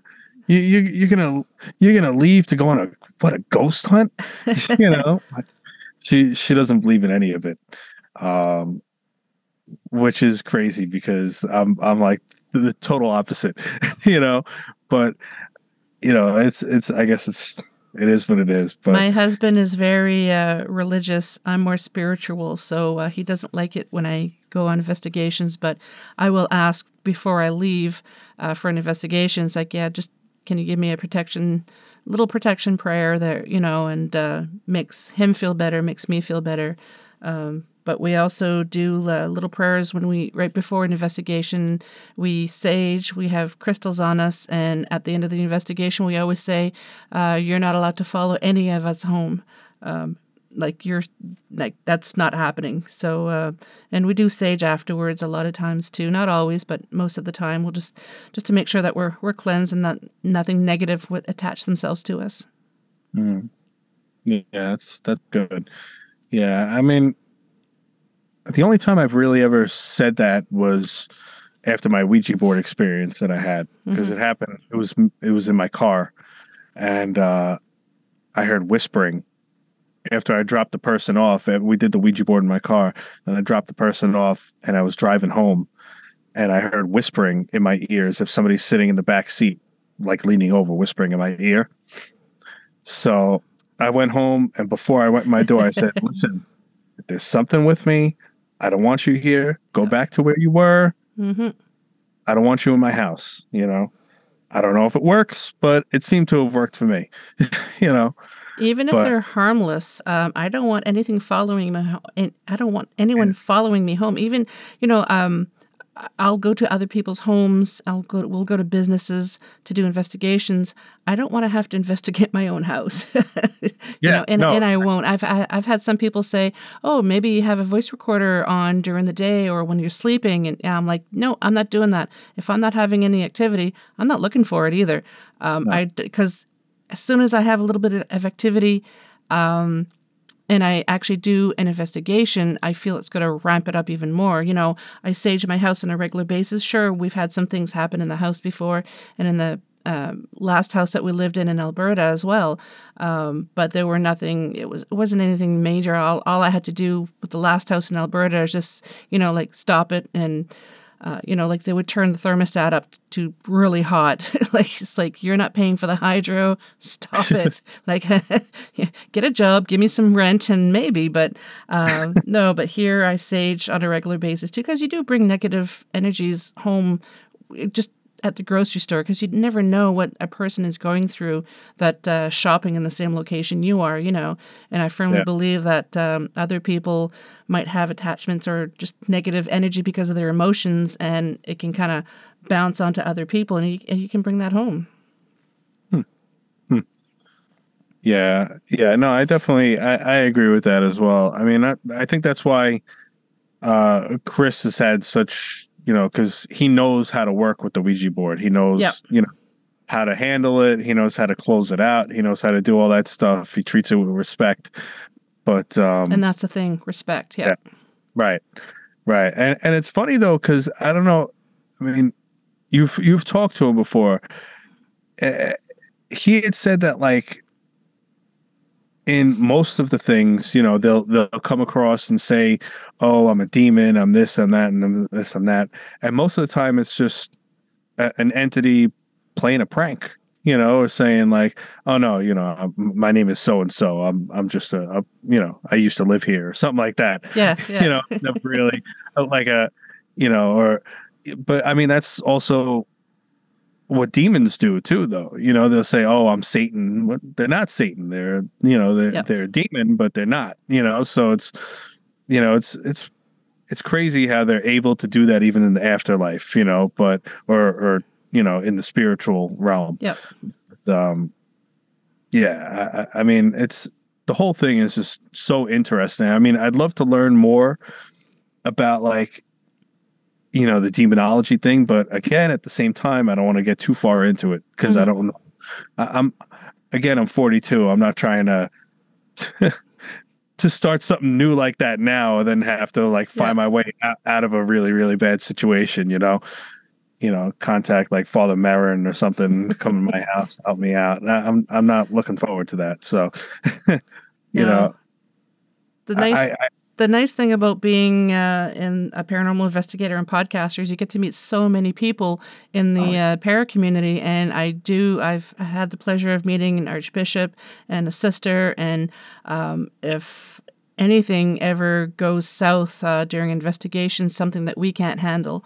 Uh, we also, I don't know if you know who M- uh, Michelle de Roche is. Um, she's very well known in Canada and in the States. She's done, uh, she, she handles the more um, intense cases that I don't even want to think about. So Hmm. it's nice to know that if we do, if we are doing an investigation and, and it is beyond us, uh, that we do have uh, the big guns that we could call in and say, yeah, we kind of need some help with this. But so far, knock on wood, uh, we haven't had to do that. Yeah, yeah, that's yeah, that's that's like you know we're interested in this stuff, but uh, Yeah, not, not to that extent. yeah, exactly. I think we actually covered a lot. Actually, we I think so yeah, we just, cryptids, ghosts, demons, aliens. yeah, yeah. I mean that's that's pretty much the whole gamut of things, right? Yeah. One thing I actually would love to have on my show. I don't know if you've. I mean, you you've done way more shows than I ever have, but have you ever had anybody that's done that's like uh practice with the with the kinesises, you know, the telekinesis or pyrokinesis or anything like that? Not that I'm aware of. No. Um, if no, I haven't. That would be interesting to speak to an individual like that, though.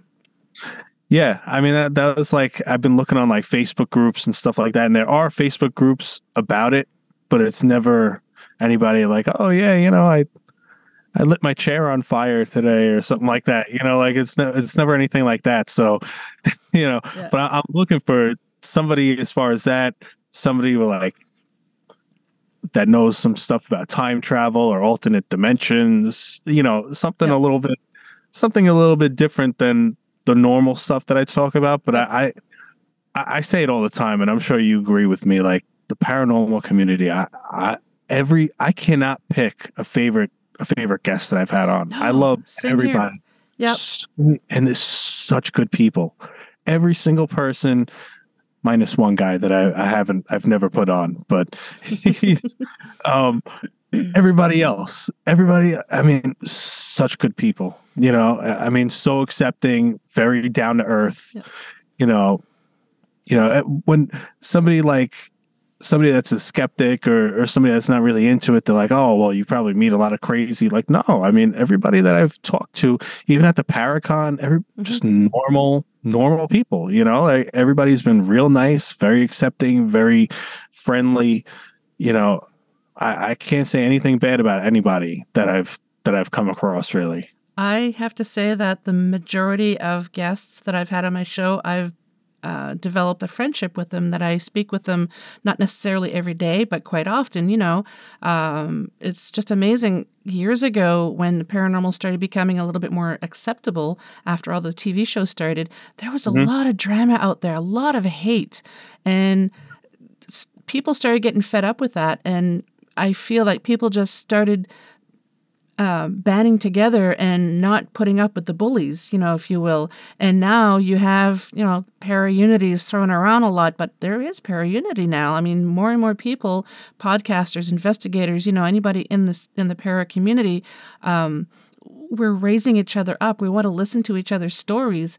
Um, you know, tell me about what like we'll be talking to another team and it's like tell me or tell us what you've you've experienced. Let's try and get all this data together and see if we can get a correlation. It just it just seems to be so many, so many more people now are, are like, yeah, I'm not dealing with the with the drama anymore. And Right. I've been so fortunate. Like I have a lot of great people in the community that are just such great friends and knowledgeable and um, yeah, it's it's been good. And and there's no competition either. That's that's what I love about it too. There's absolutely no competition. Yep. You know, which I think is so great. I mean, sp- even in the podcast community as well, there's no competition. Which I guess because the market is so saturated. You know, like Yeah. ha- if I'm gonna dislike your show, I'm gonna dislike the. 30,000 other paranormal Yeah. podcasts that are out there too. Mhm. You know, like it's it's like it's silly to have some kind of competition as far as that goes, you know. But Yeah. I think as far as the paranormal community, we're all kind of in it for the same thing. We want to find answers. We want to find well, we know we know that it exists, but we want to find like legitimate proof that people are just going to be like, yeah, I, I I can't I can't deny that. You know, that's you know, it, it's the technology is is a is is a curse. It's a good thing and it's a curse at the same time because now I feel like everybody you could catch something really really good on camera and then just be like ah it's fake. Oh good Yeah. good editing job. Yeah. Oh good photoshopping. I didn't photoshop it. Yeah, you did. No, I didn't. you know, but they'll never believe you because Photoshop is out there and it's amazing and you can create ghosts and all sorts of craziness with Photoshop, Mhm. you know? So it's, you know, especially nowadays, like you could edit, you know, do movies, do visual, like make movies just straight on your computer with special effects and all that. Even So- your phone, there's some uh, pretty Right. good apps. Like if you have an iPhone, there's a called Yeah. iMovie, I think it's called. You Yeah, can do yeah. amazing stuff. Yeah. So I mean, nobody's ever going to believe the footage that, that that's out there, and that's actually where I was going when I said that to to Alan and uh, Brian as well. I'm like, you know, I feel like it's pointless to fake anything anymore because it's it's so saturated. Like all these TV shows, all this stuff, you're not even going to get five minutes of fame, let alone 15 minutes of fame, Mhm. if you have a, a picture of a ghost, because nobody's going to believe it. Yeah, they just pick apart at it. So it's it's not like what's the point of even trying to fake something anymore because this, you're not going to get anything out of it, Yeah. you know. But you know that's that's just my thoughts with it. You know, Yeah, I agree. yeah, yeah. That's it's, it's eleven o'clock. Mo- mo- most of our Oh. time was trying to get on the stupid. Uh, Yeah. on this. Yeah. I'm sure we could salvage something. It's going to be a lot of editing work. Oh, though. yeah. I'm sorry for that. Well, thankfully, this will be for my show. This will be out in January, so I have all kinds of time to edit. I might have to take your edit. Uh, yeah, it's. I don't have any more. I mean, well, tomorrow's interview that I'm having is with uh is with my my friend that does the horror movie stuff. Oh, okay. Uh, Dave. Yeah, I'm. Yep. I'm like, you know what? I said I'm on vacation. You have to come on the show. Yeah. I have to do an interview with you because it's going to be really funny. Because me and him have been friends since we were like ten years old. Oh, So it's going to be an uh, amazing one. Yeah. and we we've you know then I, I don't know how he's going to be now but i know back like when we were 20 17 18 you know he never really believed in the paranormal it it, it did it did interest him and he always went to like all like the spooky places but he never really believed in the paranormal so i, I don't know if it's changed since then you know but uh i have some things planned I have some things planned for him. I look forward to it. Some some funny stuff too, but uh, that I'm gonna throw in there. But yeah, he's actually he was actually the uh, he's the announcer of my show. He's the Mhm. one that's you know that does the announcing, and he um, me and him were in a band together for a lot of years. Nice. So yeah, he was a singer of, of my uh, my rock band that I had. I Me am not musically inclined. I love music, but I no. I've been playing guitar for like 25 years, but I'm probably still at like a three year level because I never practice. Okay. Yeah. you know, you know uh, uh, but one day, maybe one day. but I have and, and I have all the equipment. Oh, that's actually whether this makes the the interview or not, though. Um, how's the uh, the voiceover stuff going? Oh, it's going well. Um, that was definitely. I've been working about a year on this first book. Uh, it's called Integrity by J.B. Coates. Um, she's also a paranormal investigator, actually. Uh, because this is all new and it was a learning curve, and my my friend uh, Brian Anderson uh, has been mentoring me, and he sent me like I we discussed before. He's uh, been sending me video tutorials, and we had uh, a lot of Skype in um, Skype calls where I would share the screen. I'm like, I don't know how I'm editing, you know, like I, I don't know what I'm doing. Uh, it would take me at least a week to do a chapter, at least a week. uh, just to record it, and then I would have to edit it, uh, process it, and everything. Now I can do it in a day. So Right. I'm getting better. It's going a lot faster. I started chapter 19 the other day, and there's 22 chapters. So I just have to do uh, those few chapters and the outro. Um, not the outro, that's for shows. The uh, closing credits. So, you know, you've been listening to Integrity, written by, narrated by, you know, that sort of thing. And then it's going to be done because what I do is um, with each chapter, uh, after I've done the editing, I send it to JB for her to listen to, for her to get approval. And if she says, "Yeah, it's good to go, you can process it," I'll I'll do it. Then it's done. I put it in the complete file, so it's not like I have to record 22 episodes, then I have to edit everything. I do it first. Um, and uh, sometimes she'll say, "Yeah, you said he instead of she," or stuff like you know. I want her to listen to it because I listen to it, and I I do miss things. But yeah, it's come along, and I look for. I'm hoping to have it done soon. Uh, it's a very slow time of year right now at work at the hotel because it's Christmas is approaching, and uh, we're not as busy. So I'm hoping that I'll be able to really uh, hammer away at it and finish it soon. I'm hoping by January. But I've had tech issues. I had COVID twice uh, this year, and that took a long time to get over. So I had to stop uh, stop with a recording, obviously, and you know, just recently I had a had a cold, sore throat, stuffiness, and I can't really do the narrating that you know because as a listener, you know, you purchase an audiobook, you don't want to hear like, okay, the voice sounds fine, and all of a sudden it's like, oh, they're nasally, they definitely had a cold, and the next chapter is fine again. I gotta wait until I'm I'm better, you know. But it's Yeah. I I had actually, you know, I want to really get started in the the audiobook type thing. Um you know, again, like my my hours really really suck. So I'm I'm actually trying to put in some since I have until the 30th to go back. You know, I'm trying to like do a few auditions now so I could throw some in there. Hopefully I could get an answer, hopefully, and I could have something started by then, you know, by the time I get back so I could work on it. Um but yeah, it's always interested me that and and the whole voiceover thing. As far as voiceover in general, I mean, I I would love to do like commercial voiceover stuff, like commercials, or like loudspeaker type. I, I'm I'm not I'm not doing voices. I don't know how to do voices.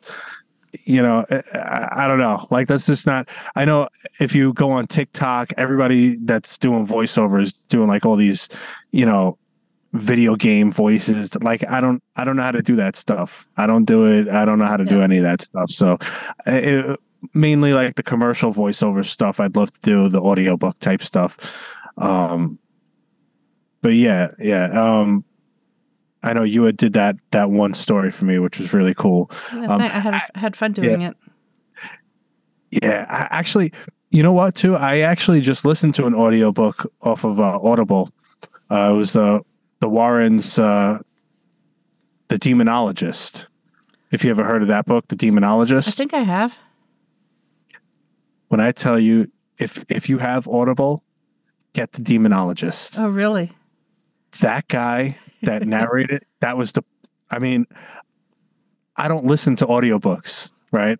So I can't say what's good or bad, but that guy was amazing.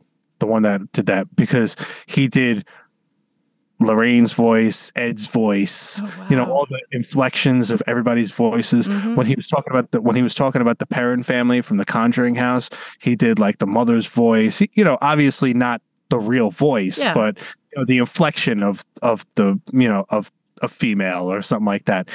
He was amazing. I mean, he he only only maybe once or twice I heard him slip and like use Ed's voice for his own voice or use Ed's voice for Lorraine. It's you know like Yeah. maybe one time I heard him slip. But that's a 10 hour book, so that's not too bad. you know. Yeah. But he he did an awesome job and the book was amazing too. So Hmm. if if you want a good like listen, Yeah, I have to check that out. Demonologist was amazing. Some of the some of the cases, some of the stories I've never heard before, Hmm. and it was it was incredible. I mean, um, the jury for me is still out with Ed and Lorraine. I, I'm not sure.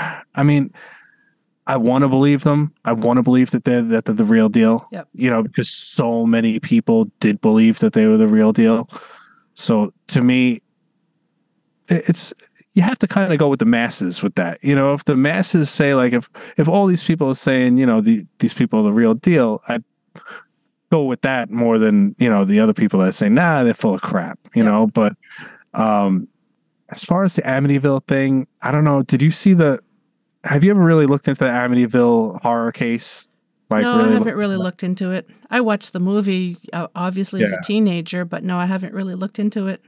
so i'm sure you've seen the picture uh of little john michael. I think his name is john michael. Um it's it's a very famous it's a very famous picture from the amityville uh investigation where it's like uh, you see like a little boy with like glowing eyes Okay. near the he's near the steps like near the staircase Mhm. and that was taken by ed and lorraine warren's team Mhm. when they when they were there investigating it now the, the one thing that i'm a little bit like i said i want to believe them 100% but if you look at that picture the little boy is wearing a like a checkered shirt like a like a lumberjack type shirt. Now which i mean obviously in the 70s and 80s they were very popular. Mhm. so i mean anybody could have been wearing them but one of the people that was on the warrens team that was there that night had similar hair to the kid that was in the picture and was wearing a lumberjack shirt the same day that that picture was taken. Hmm. You know? So i'm like i, I don't know you know? Like I, it, it could it be a coincidence? Could it be i don't know. But like that that was a little bit i'm not sure. I'm not sure how to feel about it you know? But Yeah. i, I want to believe them. I mean that especially after listening to the demonologist book some of the stuff that they were saying like ed was a very very intelligent guy. You know he he knew his stuff. Mhm. Definitely without a doubt. With as far as demonology the stuff that he was saying in that book i mean i, I learned a lot from that book to be honest with you. Uh, he i mean because they would tell their experiences but he would also go into well you know demons do this and demons do that and they this is how they act and this is what happens and this is you know and uh, it was very extremely informative. So i, I would Mhm. definitely check that out for sure you know if you have some time because it was yeah it was like a was it 10 hours i think it was yeah it was 10 hours long but it was a really really good book Hmm. really yeah i was check that was- out. Yeah. yeah yeah you'll you'll definitely enjoy it because like i said if if not for anything for the guy that was narrating it he was amazing he was awesome That's something I struggle with the book that I'm doing now because there's characters in there, and and JB says I'm doing a good jo- a good uh, job with the voices. I don't think I am, but she's the author. She's happy. I'm happy. I but it, it is my first book, so um, I I hope that it will be well received by any listener. yeah th- that's why i'm kind of like when i'm going on acx now i'm looking for all nonfiction stuff because i want to just like try like one of those dry books about you know you know nonfiction stuff you know like strategy type stuff or whatever it may be you know something like that just so i don't have to do any voices at least not right away. Yeah. you know because uh, i've never i don't know about you but i've never had any kind of acting or anything no, like me that. Me neither. you know everybody everybody's very very particular in the voiceover community like no you have to get training. You have to have acting lessons. You have to have this you have I, I don't have time for all that you know maybe Yeah. one day but not not right now yeah. You know so you know maybe down the line i'd love to do that you know like do real life voiceover work but it's it, that that's one thing that's extremely competitive that i noticed like Yep. I, I ha- I'm on this one voiceover Facebook group, and they when you ask them certain questions, I almost I'm a very thick-skinned person, right? You suppose you, you have to be when you're a a prison guard and b in Yeah. the paranormal community, you know. But I, I'm very very thick-skinned and a New Yorker too.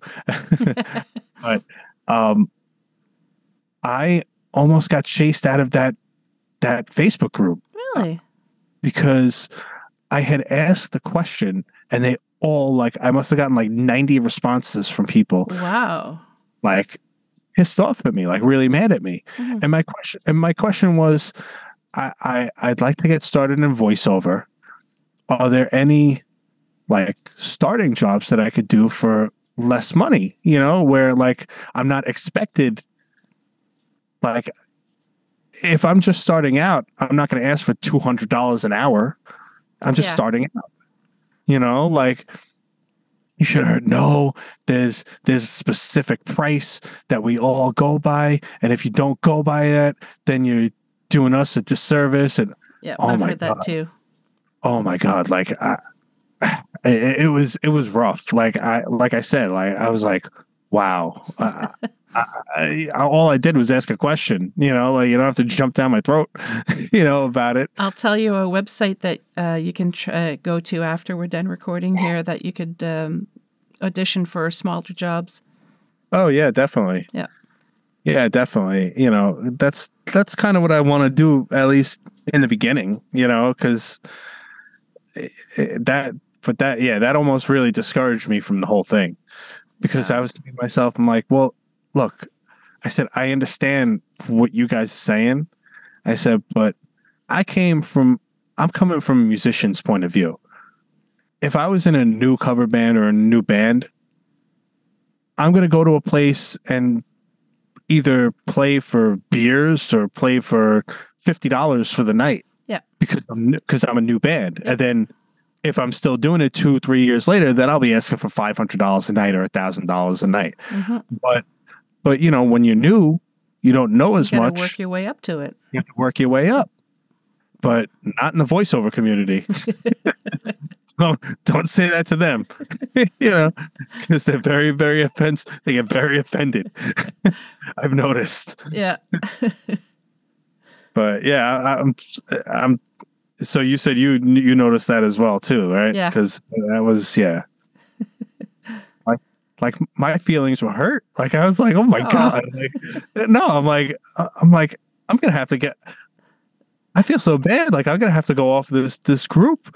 Like they're all they're all mad at me now. They're never gonna help me out now. you know, but they they still some of them still gave me snide remarks and stuff. And like I I'd be like, listen, I'm like I'm not trying to compete with anybody. you know, I. I'm trying to live amongst everybody. I'm not trying to compete. like, you know. But then somebody had told me like, listen, they're like most of the people that you're gonna come across that that say that sort of thing think that they're bigger than they really are. You know, like they, Yeah. they'll be telling you that they did this, they did that, they did this when they haven't done anything. So just you know, just take it with a grain of salt. I was just Yeah. thinking that. Yeah. But yeah, no, I mean, I guess all of us that have all this equipment kind of want to go that route too, because it's we already have a podcast, we already have this editing software, all this stuff, so it should be an easy transition for the most part, you know. It But, wasn't for me. but I'm getting there. Yeah, I'm still trying to learn all these plugins. Like that that's that's my thing too. Like I feel like since I'm not getting a lot of listeners, I keep going through it like, what is it? Is it my content? I'm like, I'm putting out good content, I think. And I then think you now great show. I appreciate it. Yeah. I mean, I- just feel like I'm like, well, you know, I changed it around. I have music underneath segments now, and I have intros. I have different people coming on, and I have to. I'm like, I don't understand why I'm I'm getting such low, you know, low listenership. You know, so now then I then I think to myself, well, maybe it's maybe it's my sound. Does my sound sound good? So now I go out and I buy like two hundred dollars worth of plugins to try and make things sound better and it ends up sounding worse. you know, I, I don't know. I know people say it's it's it's a marathon, not a sprint, but I, I've been doing it for two years, and I'm like, I don't, I don't know, I don't know. Maybe maybe I should just change topics, you know, and do something totally different. But the the only the only three things I know about is paranormal, music, and corrections. And I'm not going to talk about corrections because I do this stuff to get away from that. So, I, do I have? T- I have stories that'll last years of with corrections, but I don't want to. I don't want to talk about that stuff. You Yeah. know.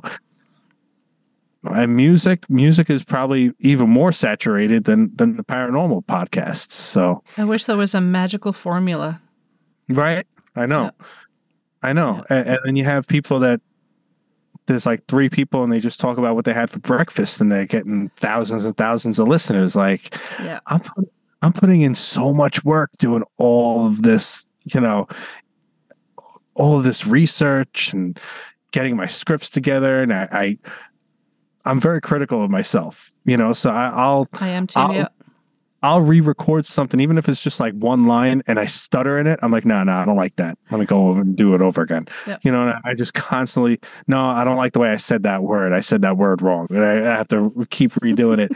and I'm like, I'm doing all this work for for 30 people, you know. But at the same time, I understand there's still people and they're still listening to my show. And actually, one of my friends from from one of my old bands had put it into perspective for me when he's like, listen, he goes, when we were playing in bars, he goes, and we were playing in front of five people. He goes, How did you play? He said, You still played the same way as if we were playing in front of 500 people, right? I said, Yeah. He goes, That's the same way you got to think about it. He goes, He goes, Just go in with that attitude, you know? Yep. He goes, "You- "You were a rock star when you were playing in front of five people, so do the same thing as as a podcast, you know." And then and then somebody else had mentioned it, another podcaster, because I don't know, are you on Clubhouse? Clubhouse. I, Yeah, it's it's a, it's an app oh, no. that uh, it's it's an audio app, the where it's like you go into like meetings and like seminar type things, and there's a lot there's a lot on podcasting as well. May- I'll send you an invite. I'll send you an invite to yeah, your uh. Yeah, because it's a free it's a free app, and it's actually really good. You could listen in, or you could um, conversate with people about podcasting, about acting, about anything, any kind of. And it's it's pretty cool. It, it was it was really popular during the pandemic, and it kind of went down a little bit Mhm. since, but it still has a pretty decent community. Um, but somebody on there had said to me, they're like, listen, they're like, take it like this. They're like, if you were doing a seminar and talking about the paranormal on a stage and there was 50 people there he goes that'd be pretty good right i said yeah he goes that's how you got to think about it he goes there's 50 people listening to that to your show. Mhm. he goes think about it if they were in the same room and you were giving a seminar on a stage. He goes that's 50 people. I said all right i, I, I could go with that. I could go with that. You know i just wanted to improve. You know that's my thing. I just Yep. i wanted to to keep getting better and better you know? Same. Yeah, I'd love to have tens of thousands of of uh, listeners. I don't, um, but the the listeners are growing slowly, st- slow Mm-hmm. and steady. So I'm happy. I like Yeah. what I'm doing, so I'm going to keep doing it until I don't Yeah. like doing it. right Mm. right my my first season was completely different than what i do now though my first season i had a partner um we called it uh the ghost hacks podcast because we were both uh, correction officers Okay. and a hack h-a-c-k is a derogatory term towards a correction officer uh basically meaning a horse's ass carrying keys Oh, okay. yeah so we called it the ghost hacks podcast. And uh we we ended up uh going our separate ways because he was a skeptic which was fine but he would badmouth everything that i would be doing. You know like i'd be doing all this research like pretty much i'd be putting together all the shows Mhm. even some of the even some of the guests that he brought to the show i had to make their questions and, and they were like personal friends of his and i'm making the questions for the interview Yep. you know, so i was doing pretty much everything and then i put this one whole show together about uh, the philadelphia experiment and how it connected with you know um, time travel and all this other stuff and i put this whole show together and he pretty much badmouthed every single segment i did on that show Oh, that's not right. like on the show. And then one day we were talking about things and he's like, Yeah, he goes, I really want to have like regular guests on, you know, like like regular people, not not like paranormal people. He goes, because all the paranormal people that we've we've interviewed, they I don't know. Like, what do you mean you don't know? Like Hmm. it's a paranormal it's a paranormal show. Yeah. You know, like you're not gonna it's one thing to be a skeptic and to have a skeptic on the show. That's fine. But skeptics don't listen to paranormal podcasts. Believers listen to paranormal podcasts. The skeptic isn't going to listen to the show, you know, Yeah. because they don't believe it. So why are they going to waste their time listening to a show that they don't believe in anything? They're gonna they'd rather listen to a show that they believe in or that that they that they're interested in. Mhm. But if they don't believe in the paranormal, why would they listen to a paranormal show? So you're catering towards people that you know believe in the stuff. Yep. And want to know more about the the topic. Yeah.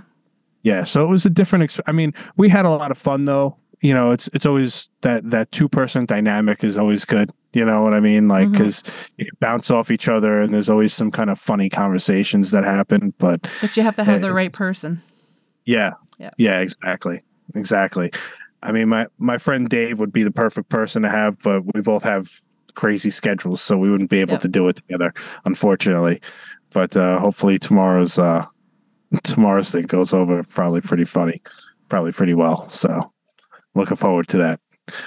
But uh, Well, I'm going to have to call it here because it's 11:30 and I I I have my studio in my bedroom and my husband wants to go to bed.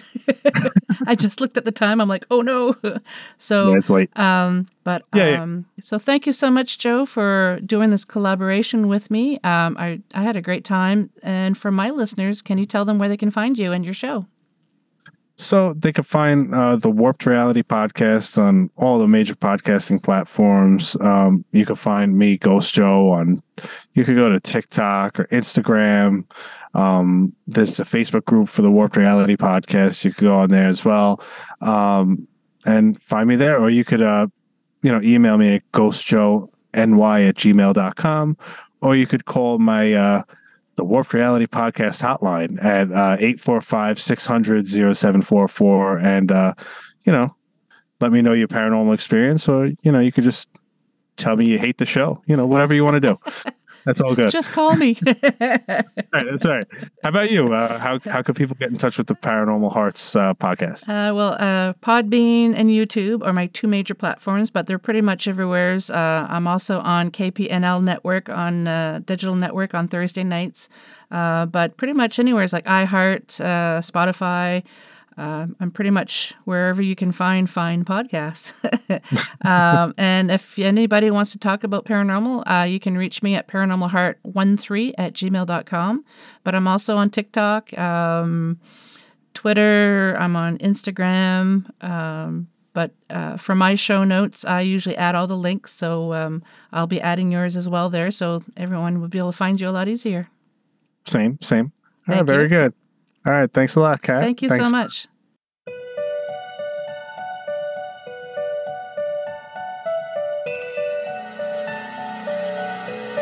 Well, we've made it to the end of another episode. Thanks so much for listening. Until next time, take care of each other. And if you'd like to be on the show or have questions and comments, just drop me an email, paranormalheart13 at gmail.com.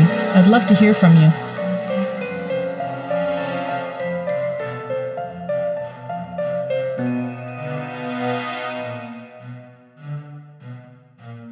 Paranormal Heart would like to extend a special thank you to PurplePlanet.com for supplying the music for the show. The views and opinions expressed on Paranormal Heart are those of the host and participants.